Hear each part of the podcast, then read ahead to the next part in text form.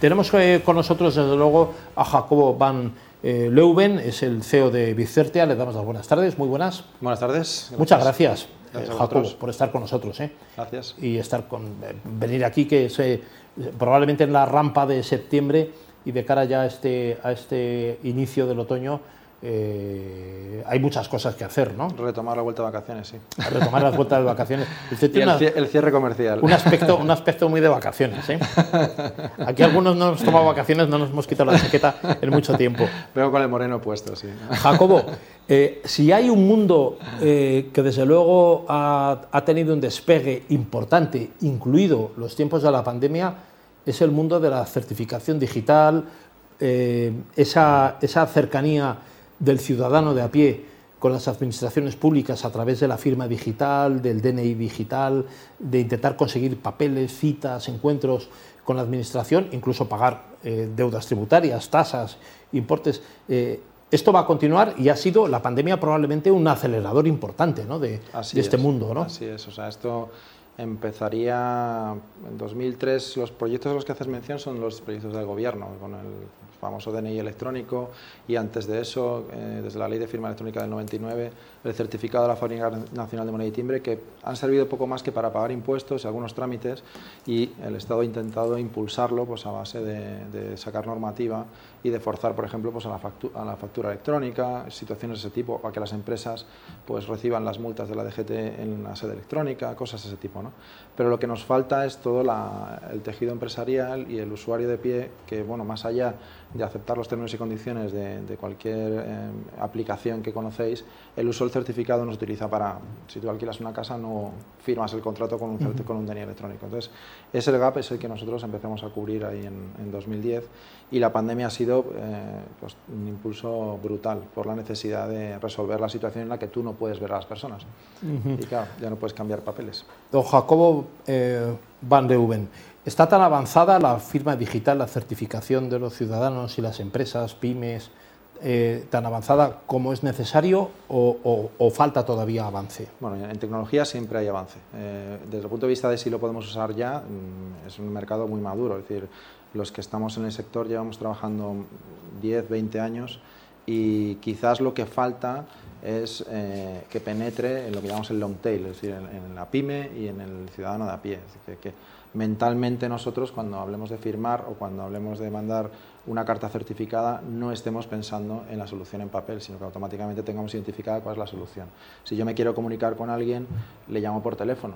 Pues eh, aquí ocurriría lo mismo. Cuando yo quiero mandar un burofax, hay alternativas electrónicas que el ciudadano de pie todavía o las empresas no conocen. Las grandes empresas ya están usando estos servicios y lo que quizás estamos es en la fase de madurez de la tecnología y de que mejore la usabilidad y reducir el coste y muchas otras funcionalidades de transformación digital alrededor de ello. Claro, don Jacobo, hay una, una, clave importante que a mí me parece que es, eh, que es crucial en el entorno de la Unión Europea.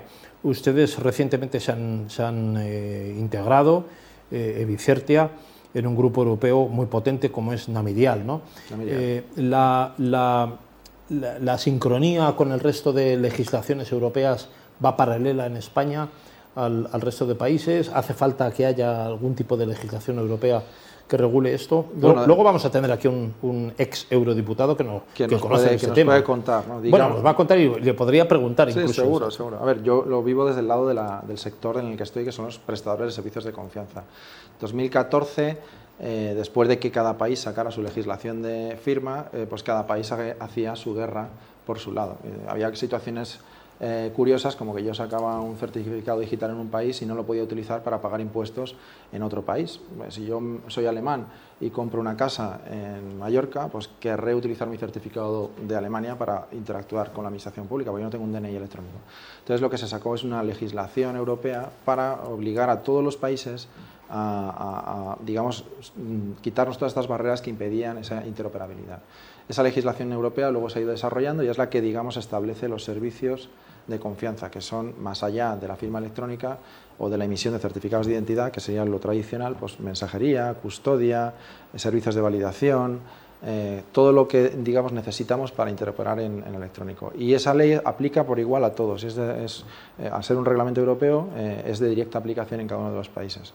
Es cierto que a día de hoy pues cada uno de los países tiene ciertos eh, grados de libertad y hace interpretaciones y no está del todo fino esa gran interoperabilidad que esperamos. Pero nosotros como player que hemos empezado en un país, vimos que este, este tipo de servicios tienen que ser globales y por eso nos juntamos con una empresa italiana que es Namirial y que es uno de los grandes players a nivel mundial para, digamos, homogenizar a nuestros clientes y poder operar, que es la gran demanda de las empresas con las que estamos trabajando. Ahora mismo, cualquier empresa que quiere, digamos, crecer y escalar, tiene que poder operar igual en Francia, en Alemania, en Italia, en España, eh, y estas barreras, pues en realidad, pues no dejan de ser eh, cortapisas y pies de barro para su negocio. ¿no?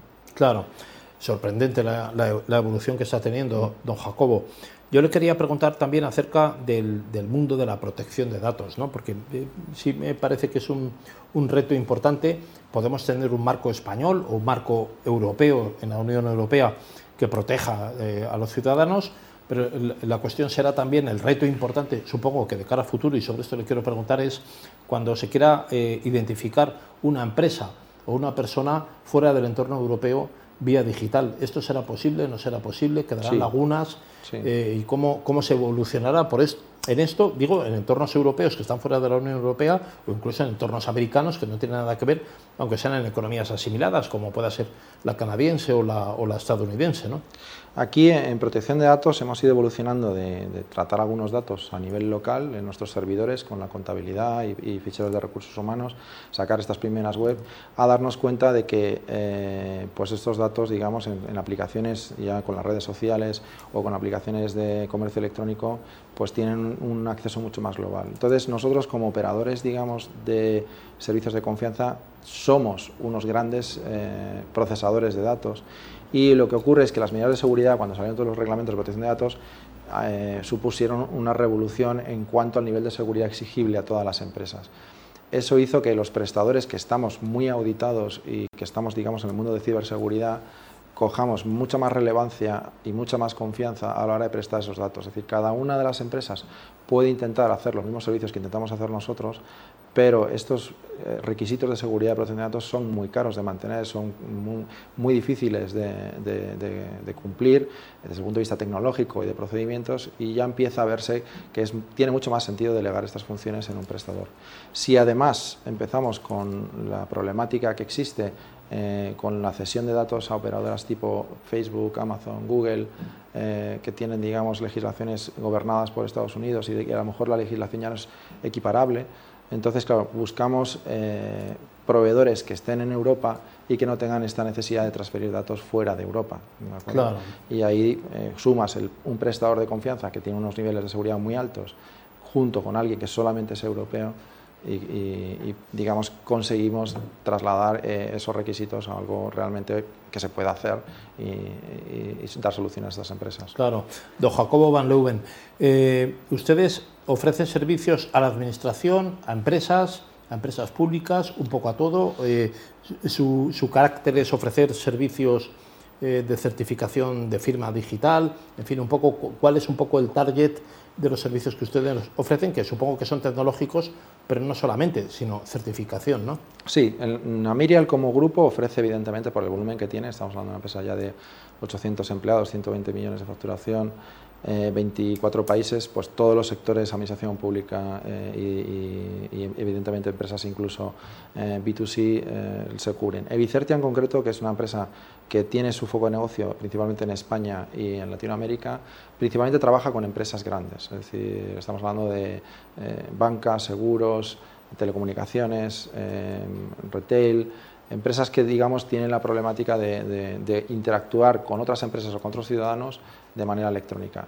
La administración pública en España, eh, generalmente cada administración ha implementado su propia tecnología, sus propios servicios y todavía eh, está dando el salto a utilizar servicios SaaS. ¿de acuerdo? Una empresa quizás ya empieza a darse cuenta de que no tiene sentido eh, montarse una infraestructura, por ejemplo, de clave, pública para emitir certificados y este tipo de infraestructuras o las alquila o utiliza servicios de pago por uso como el que ofrecemos. Mm. Es igual que ahora mismo montarse, si tú necesitas electricidad, no se te ocurriría montarte una central eléctrica. Pues eh, claro. esto es un poco lo que, lo que está ocurriendo pero en, este sector. ¿no? Claro, claro, estupendo.